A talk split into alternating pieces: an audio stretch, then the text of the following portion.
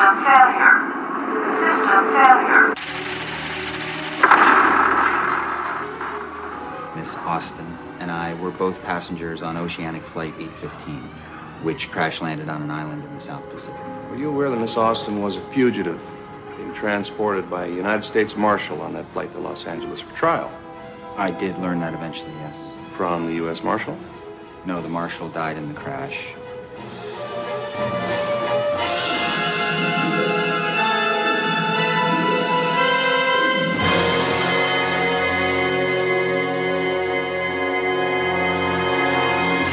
Hello, everyone. Matt here, and welcome to Looking Back at Lost, where each week I look at another episode of ABC's Lost to see how that episode fits to the series as a whole. Today I'll be covering episode 404 entitled Eggtown. This is the 76th hour of the series, and there are 45 to go. With that, let's jump straight into the Wikipedia summary for the episode, which starts out like this.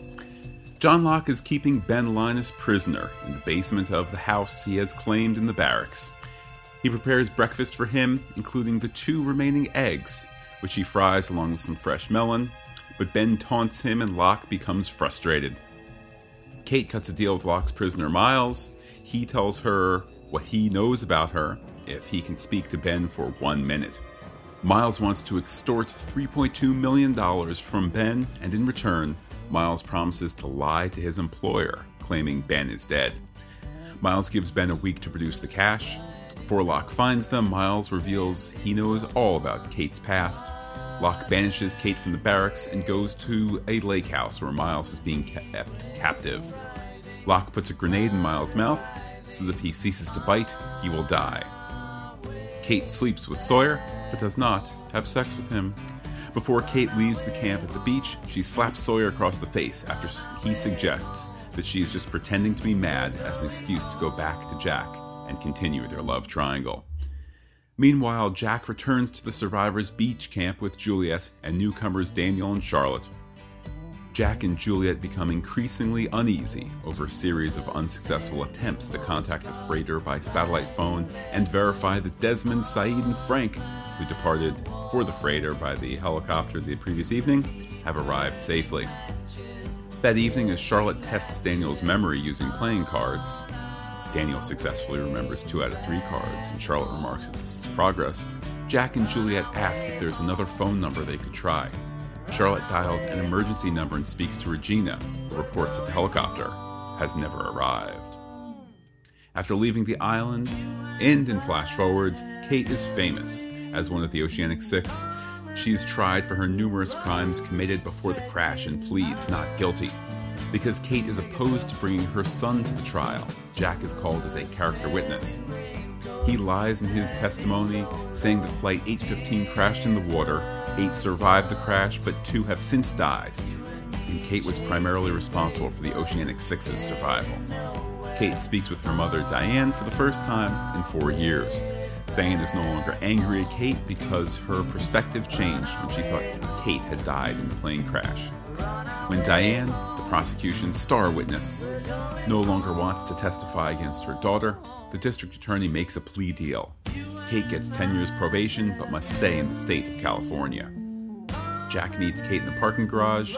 He admits that he is still in love with her, in contrast to his false testimony under oath that asks to go out for coffee with her. Kate responds they cannot go out until he is willing to visit her baby. It is then revealed that Kate is raising Claire Littleton's son, Aaron, and with that, let's now get into my thoughts about the episode. An episode which is, it's not great, but you know what? It, it doesn't need to be.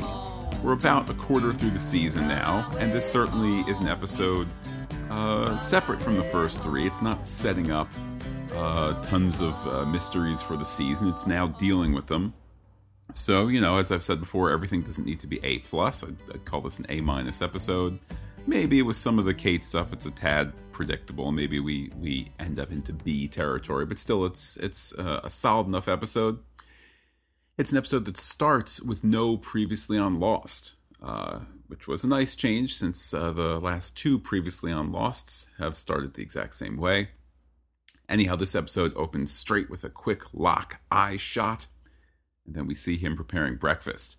There's an odd little moment to have this outdoorsman to be uh, enjoying a kitchen filled with yams and eggs and melons. It's kind of uh, you know, all this in the refrigerator, of course. It's kind of rustic meets the comforts of home. The meal is made quickly, then it's delivered to the underground holding cell beneath uh, the house, which of course is housing Ben. That's right, Ben is back being locked in a hatch of sorts. At least he's a bit more clean than in past episodes and the show uh, quickly says hi to us at home. From my own bookshelf. Help you pass the time. I've already read it. You might catch something you missed the second time around. Ha ha, get it? They're talking to us, because that's what we do. Anyhow, the scene continues with Ben asking why he's not in the rec room anymore. That's where, of course, he was kept. Uh, the answer is for Locke to keep him under lock and key, if you'll pardon the pun and Ben asking where Miles is kept. No answer because that's a bit of a mystery for uh, at least part of the episode. Ben recounts Locke's situation no cabin, no Jacob, no direction, and more lost, if you'll again pardon the pun, than before. Locke plays it off uh, as letting the familiar Ben mind screw water just flow off his back but uh, Terry O'Quinn has a little grimace of frustration that kind of really tells us what Locke is feeling at that moment. And of course, for those requiring less subtlety, Locke walks out of the cell and smashes the dishes against the wall. Hey, just like he did back in the Swan Hatch. I, I wouldn't fault this episode for taking us back to some familiar territory uh, with Locke here, uh, with Ben here, uh, with Kate. You know, it's it's it's just as Ben says, and I think here the show is really tackling the notion head on that that that people are kind of trapped in a cycle, and you know, which would make sense for the the rough midpoint of the show. Certainly not midpoint in episode count, but kind of midpoint in the uh, in the seasons. Uh, yeah, as I say, it's just an exploration of of people who are profoundly stuck, and of course, Kate is at the top of that list. Story then moves to Kate, uh, Aaron, and Claire taking the morning air out on the porch, although Claire, Claire quickly goes inside to, quote, make coffee, close quote, for Sawyer. If only so Kate and Sawyer can jibber jabber some more and do it together, of course.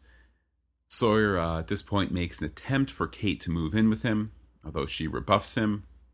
Sawyer says it's about the pregnancy thing. Uh, his concern uh, and her concern that perhaps she is pregnant from their previous liaisons. Also, is a bit of foreshadowing as this week's uh, eggs in Eggtown aren't only from chickens and they're not only served for breakfast. With that, we flash forward to Kate, made up, preparing to enter somewhere. She has head held high. We quickly see that it's a courthouse and that her time of reckoning has finally come. Charged with fraud, arson, assault on a federal officer, assault with a deadly weapon, grand larceny, grand theft auto, and murder in the first degree. Miss Austin, how do you plead? Not guilty. No sinners. With that, she's placed into custody for the duration of the trial, which places it seemingly in contrast from the very first uh, flash forward that we saw, where she's free as a bird. Indeed, today's story will tell us uh, how she got from the, the courthouse to freedom while letting the question of how the Oceanic Six got home and who they all are, letting that question linger a bit longer. Uh, with that, we have the title card, then Sun and Jin planning their post rescue life. Albuquerque, New York, Seoul. Jin in English, explains he learned uh, the language to live in the United States, where his Sun wants to raise her baby, emphasis her baby, in Korea. Ah, the plot thickens. Unfortunately, they don't really do anything with it uh, for the rest of this episode, but obviously they're they're setting things up for episodes to come. Uh, with that, Jack returns with Miles and Charlotte, and he's quick to point out that A, those two will help aid the rescue. Hey, that's an Oceanic Six clue and B, Kate st- uh, stayed with Locke. Hey, it's not an Oceanic Six clue. Lovely little bit of, uh, oh, dramatic tension there, if you want to call it that. It's the show very intentionally, I think, uh, taking us from you know we're we're meant to be playing along at home. We're meant to be trying to figure out uh, you know how how the Oceanic Six will be, since that's our new uh, our new kind of grand mystery. How they'll come to be together, who they all are. Here, the show very intentionally has will have the pieces start to come together, then come apart, etc. Anyhow, uh, speaking of Kate staying with Locke, we cut to Kate at Locke's house. She wants to talk to Miles, who Locke will keep hidden in a secret location. Thank you very much. Uh, it, of course, takes all of three seconds talking to Hurley, and Kate finds that Miles is uh, being kept in that boathouse. And now there's been enough build up for the, the hidden Mr. Straume, and when Kate talks to him, it is finally worth it. So the Arab traded you too, huh?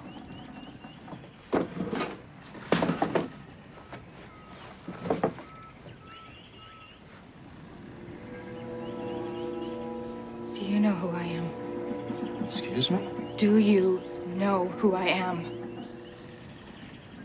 Do you know what I did? What did you do? Answer the question. Okay. I'll tell you what you want to know. But you gotta do something for me first. I'm not letting you go. I don't want to be let go. I'm exactly where I want to be. What I want is one minute of someone's time. You bring him to me, and I will tell you everything I know about you. Who?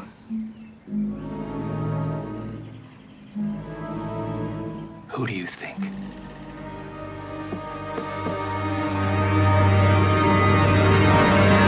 There's always that great sarcasm to Miles, and uh, this time, though, it's kind of below the surface.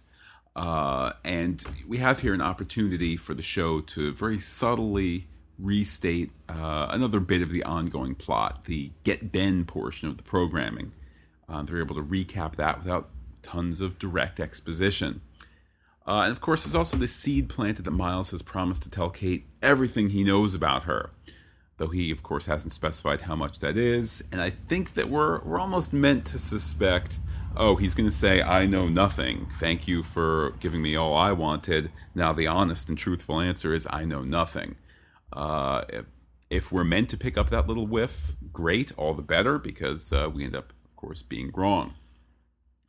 With that, we flash forward to prison Kate, uh, talking to her lawyer, getting the news that the DA is going to try the case herself, uh, and that this will be an impossible ca- uh, case for Kate to win.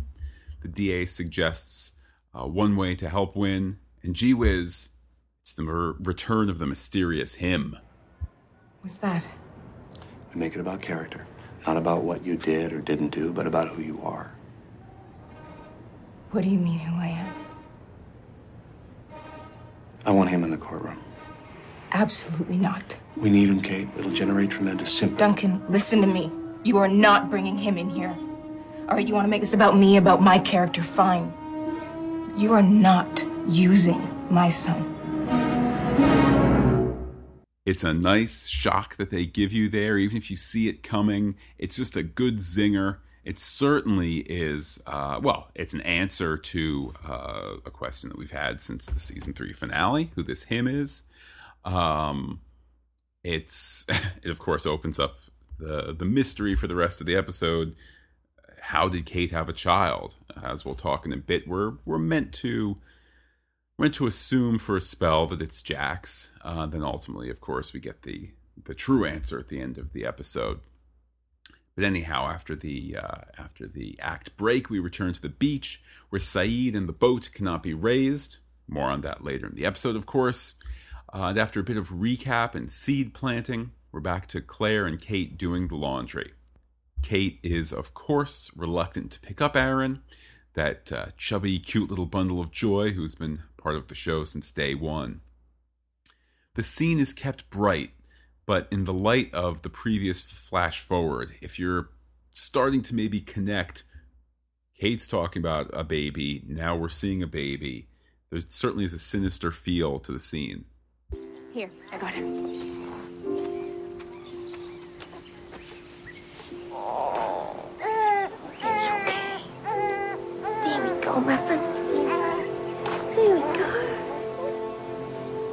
So good with him. What? Just the last thing I ever thought I'd be good at is being a mum. You know, you should try it sometime.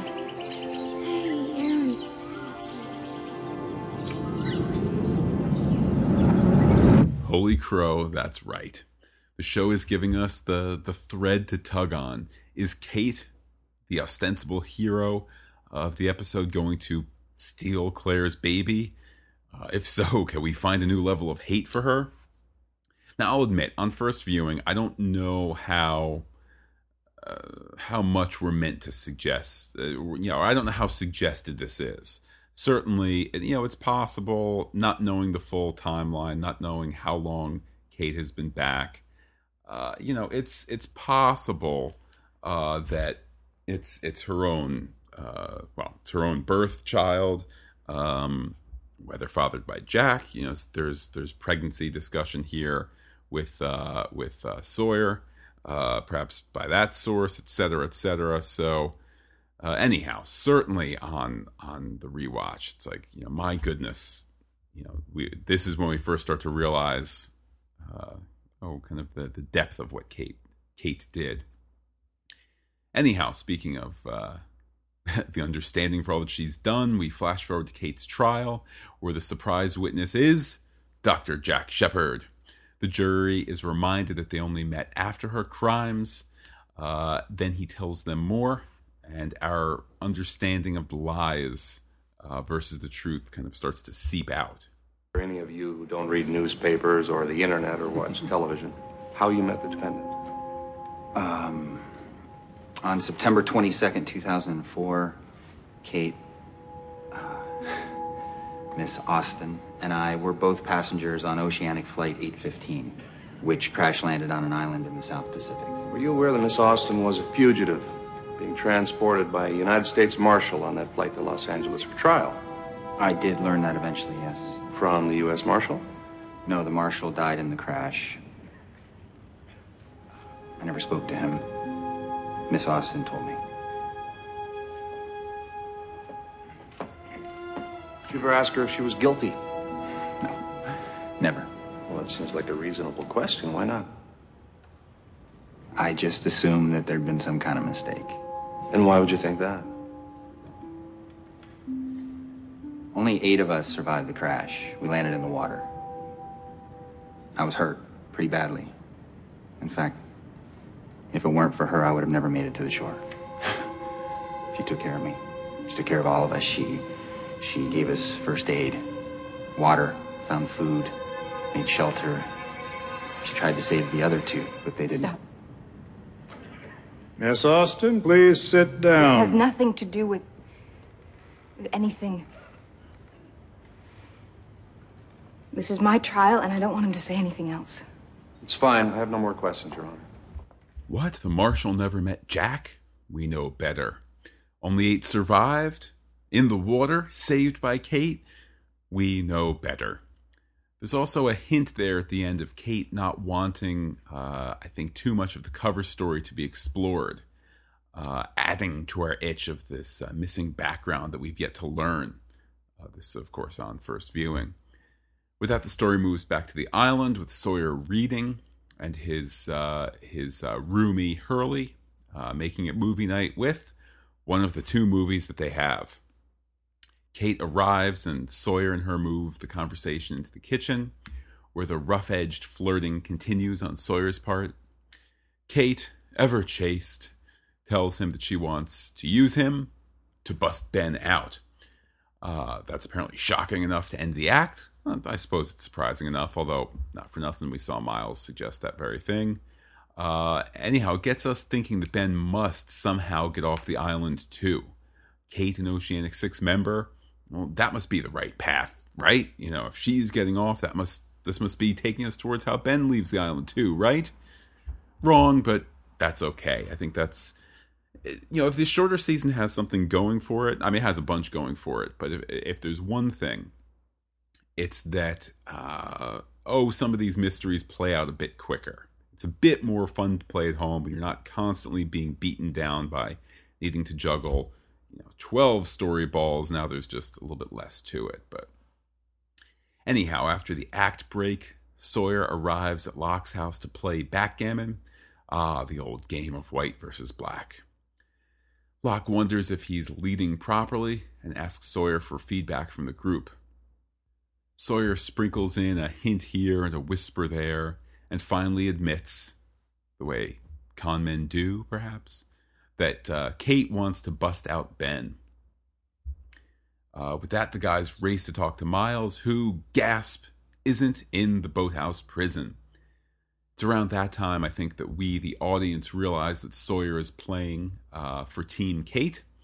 Uh, and as we see Miles and Kate break into Locke's house and make their way to Ben's prison, we see also that this plan is working. You got one minute. Go. How about some privacy? 55 seconds. You know who I am? Yes. Work for? Yes. You know he's put a lot of time and energy into finding you. So now I found you. And I can tell him exactly where you are. Or I can lie and tell him you're already dead. And I'd be willing to do that for $3.2 million. You've arranged this meeting so you could blackmail me? It's extortion if you want to get technical. 3.2. But why not 3.3 or 3.4?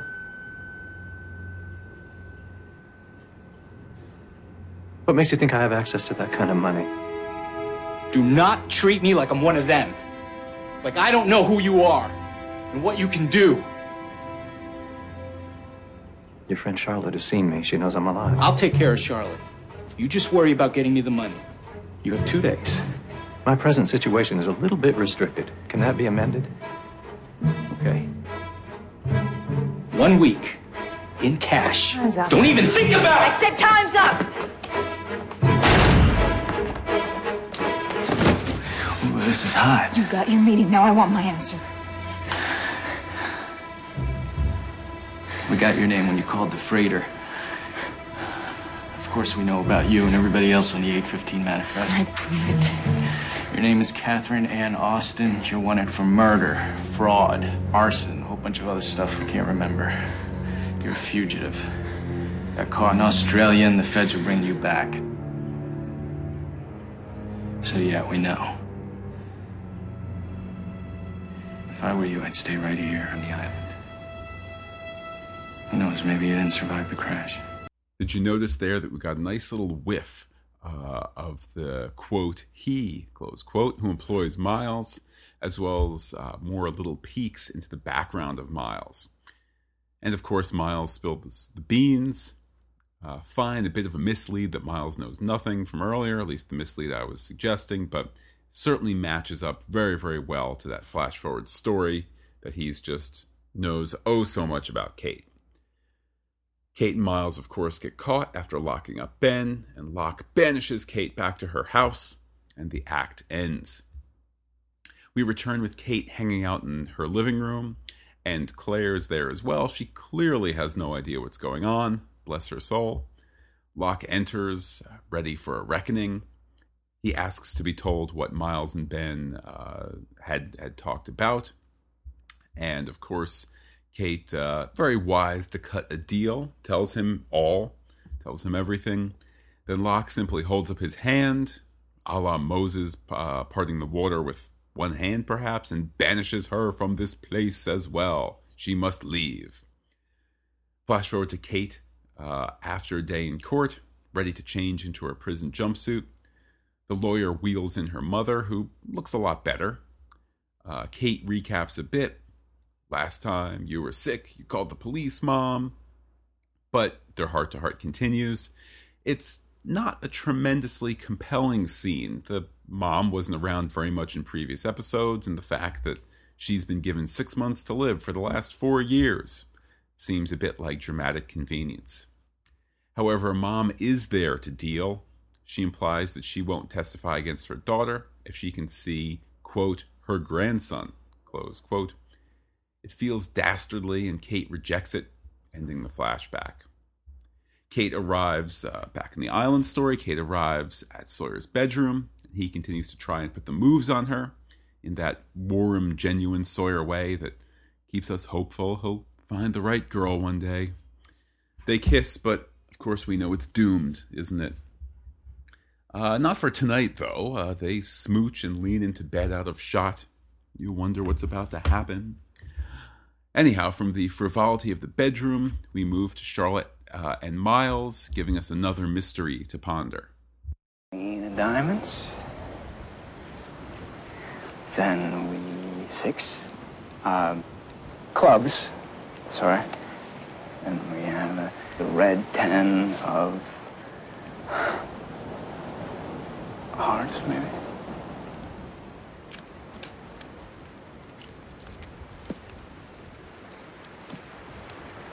Two out of three. It's not bad. It's progress. Three cards, Charlotte. Is that progress? Hey. And of course, lest they talk too much about some sort of memory problem, something, of course, to uh, explore down the road, perhaps even next week, Jack and Juliet interrupt, wanting to get uh, in touch with the freighter. A special call is placed on the secret line, only to reveal that the helicopter hasn't arrived yet. Ah, the you know, whiff of tragedy ends the act. Uh, though the wise, of course, will remember how it took extra time for Miles to recede his experimental payload last week, which uh, I would suggest. Well, not even I suggest. I mean, we see we, we see some of the issues. Not some of the issues. My goodness, we see the uh, the the time particulars uh, around that helicopter uh, travel. We see that next week. Anyhow, uh, after the break, we're back to Miles in the boathouse now chained from the ceiling and certainly looking a bit worse for wear. Locke puts a grenade in his mouth and pulls the pin, and if Miles doesn't keep his mouth shut on the trigger, it will blow. How far we've come, haven't we, from that Zen like bushman Locke who cares for all? Uh, it being morning, we move to Kate and Sawyer post coitus, or so we think. They get all smoochy, and dialogue reveals that, in fact, they haven't. Uh, it's an incredibly odd scene. Kate shooting him down, revealing that she isn't pregnant. They don't want to say the word menses. Uh, with that, Kate says she's leaving, and Sawyer and the show calls her on her ongoing behavior. What, you're leaving? Because of this? That's that? You crawl up in my bed one second, and the next you just. Goodbye, James. Don't make this about me, Kate. You didn't want a baby any more than I did. You're just looking for some excuse to split, and now you got one. Well, that's all right, Freckles. I ain't gonna hold it against you. I'm just gonna sit right here in my comfy bed. Because in about a week, you'll find some reason to get pissed at Jack and bounce right back to me. It's fair, it's true, and it's another example of how the show takes a Kate episode and places Kate into a place where we can only dislike her. I mean, my goodness, what what's the last bad thing that Sawyer did? Can you think back? You want to say it was killing Anthony Cooper? Uh, gee whiz, seems like it was justified to me. Uh, Sawyer's certainly been on his best behavior for a long, long time here, and uh, he's certainly meant to be uh, beyond recent reproach. And uh, instead, we have Kate rebuffing him. Anyhow, we fa- uh, flash forward. We don't, we don't fast forward. We flash forward to Kate's trial. Kate's mom won't testify nonetheless, and the DA is now offering Kate only four years in jail. The lawyer turns it down, and as a side note, dust off your DVDs, log on to Netflix around the 37 minute, 20 second mark. That's where the scene is. Uh, throughout the scene, the lawyer looks like he's wearing a, a lovely shade of lipstick. It's it looks like that. And I think it's more than a lighting situation. I think it's actually a makeup uh, error and oops a daisy on him. Anyhow, for the actual plot at hand, uh, they haggle to time served plus 10 years probation, and she can't leave the state. Uh, Kate takes that deal and walks out of the back door of the courthouse only to meet Jack. It feels like a fairly pedantic scene, including his admission to the fact that he lied under oath. He does have feelings for her. Get it? It's a love triangle, but out of time. And there's more. And it's the show taking a cheap shot at the audience uh, by what it doesn't say. You want to follow me? Come by for a visit. Uh, I I actually have to get over to the hospital. But um, maybe you and I could grab some coffee together or something.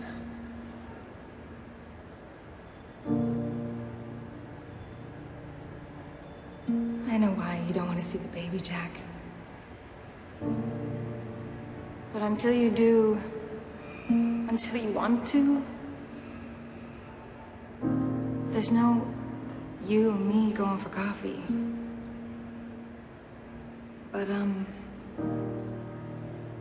if at any time you change your mind, come and see us. Yeah. Okay. It's implied here that it's Jack's baby. Uh, and I think it's unfair. Uh, the timeline, of course, is not very specific at this point. And indeed, just as we are rocketing toward the midpoints of, of stories uh, here, the Oceanic Six leaving the island and we have to go back, you know, those are kind of the end points. We're at the midpoint now. Uh, it's possible that it's Jack's baby as, as far as we know on first viewing. Uh, now, for as much as it being a cheap shot, to be completely fair, Kate then gets in the cab, goes home, hugs the nanny, hurrah, hurrah, we're all happy and safe, goes upstairs to see her wonderful, adorable, blonde haired baby. And uh, indeed, who the baby is, who the baby's father is, uh, they don't let that mystery last for all too long. Hi, Mommy. Hi, Aaron. and that of course is good enough to uh, to end the episode. Uh, I mean, it's it's one of the more shocking endings. I think, certainly emotionally. I mean, you know, we've, had more razzmatazz endings, but I mean, my goodness, it's the show saying why hate Kate a little when you can hate Kate all the way. It's just, it's inconceivable. This baby, who, as I said earlier, has been a part of the show since it started you know, granted, still in utero, but, you know, uh, a baby who's been part of the narrative uh, all these episodes. Uh, to have that baby separated from Claire, does that mean Claire is dead? Does that mean, you know, it opens up this whole, I mean, obviously fruitful and enjoyable uh, uh, chest of, of questions to ask, but I mean, you can't you you can't help but uh, but but dislike Kate from what's being implied in this episode, which, yeah, as I said before, is this strange little uh, oh strange side effect of these Kate episodes that that she's never presented in a good light, never presented in a stable, responsible light. But anyhow, let's uh, now move on. Take a look at Lostpedia, which has a bunch of good stuff. Uh, they note this is the first episode in which Jin has any dialogue this season. So there you go. He had to memorize a couple of lines. Uh, this is the first episode of the fourth season, which was uh, is rated TV 14.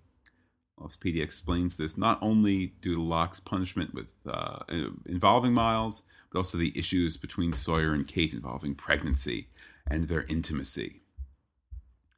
Uh, the title of this episode baffled many fans. Carlton Cuse explained, quote, Really, we could spend a lot of time talking about the titles that don't make sense, but the title Eggtown referred to the fact that Locke, Locke fixed a couple of eggs for Ben at the beginning of the episode. Then there's also the episode, uh, then there's also the episode had a lot to do with Kate's pregnancy, and pregnancy involves eggs. So that was the other kind of sort of metaphoric significance of the title Eggtown. So there you go. I actually don't know how much of a mystery that was after watching the episode. I remember kind of you know being amazed. Oh, it's these different uh, you know these different uh, notions of eggs, including of course kind of the you know there's there's a chicken and the egg quasi aspect here. You know who uh, involving the Oceanic Six and you know uh, how did that come to be. Anyhow, uh, Lostpedia also says Kate is officially confirmed as a member of the Oceanic Six, though Aaron will not be confirmed as a member until the season finale. As I've said before, it was unusual how, um, it, in retrospect, it was unusual how we didn't. Uh, I want to say this? We didn't um, anticipate that he was a member of the Oceanic Six. Now, I guess to be uh, to be fair, on the one hand, we don't know what the cover story is, right? If the cover story is, I mean, again, we know now, obviously on repeat viewing, but at first time the episode was viewed, we didn't know uh, is this a baby that she passed off as having had on the rescue thing? Uh, you know, how did all of that happen? What exactly was the the timeline of her? uh, story uh, with Aaron being her son. So I suppose there's, you know, so there's that argument. Also, I think, uh, I think it was just kind of in the air when, when you know, in during season four that maybe it was six people who were on Oceanic plus the baby that she quote unquote had on the island or had shortly after uh, landing, that sort of thing, whatever the different scenarios were. But sure enough, Aaron, a member of the Oceanic Six. Uh, wrapping up here, penultimately for the Lostpedia bit, despite Kate's murder of Wayne Janssen having occurred in Iowa, her case is put before a state court in California. In addition, the same court also tries her for bank robbery, which should actually be handled by a federal court. So, uh, this and the final bit of trivia, certainly a bit of, uh, oh, legal uh, storytelling, uh, you know, hand of the writer in order to uh, not have Kate go through multiple trials one state court in Iowa, one federal court in California for the bank robbery, or Arizona, or wherever. Anyhow, last but not least, Kate would also be charged with felony murder for the deaths caused during the bank robbery, even if she did not directly cause their deaths. Her mother's refusal to testify would not affect the prosecution's ability to convict on the robbery related charges. So, what are you going to do? It's part of one episode meant to facilitate, uh, you know, prisoner Kate that we, you know, that, that we knew before the crash and to have her, uh, I don't want to say pay for those crimes, but to have those crimes judged by, judged by the legal system and then to get her free, uh, at a later point in the story so that of course she can return to the island. Anyhow, let's look ahead till next week, which, uh, gee whiz, you may have heard of this episode before. It is The Constant. Is perhaps, uh, not even perhaps, it is, in my opinion, the greatest non finale episode uh, of the series. Uh, in my memory, I might place it. Uh, I'd place it. I, I probably place it second to the finale, with third place going to the other 48 days but uh, I mean, just just a powerful episode, and of course, should be reminded uh, that it's an episode that does not feature uh, flashbacks. It does not feature flash forwards. Uh, it is told in a linear fashion uh, from the point of view of Desmond, who, of course, uh, you know, his consciousness going back and forth. So a neat little, a neat, not even a neat little episode, a, a just a magnificent episode, one that one that uh, takes advantage of the science fiction uh, elements of the show, and just a real treat that I'm looking forward to watching and uh, discussing with you. If you'd like to share feedback, the best way to do that is to say hello uh, to me on Twitter, where I'm looking back lost. You can leave a message at the listener line, 732 707 1815.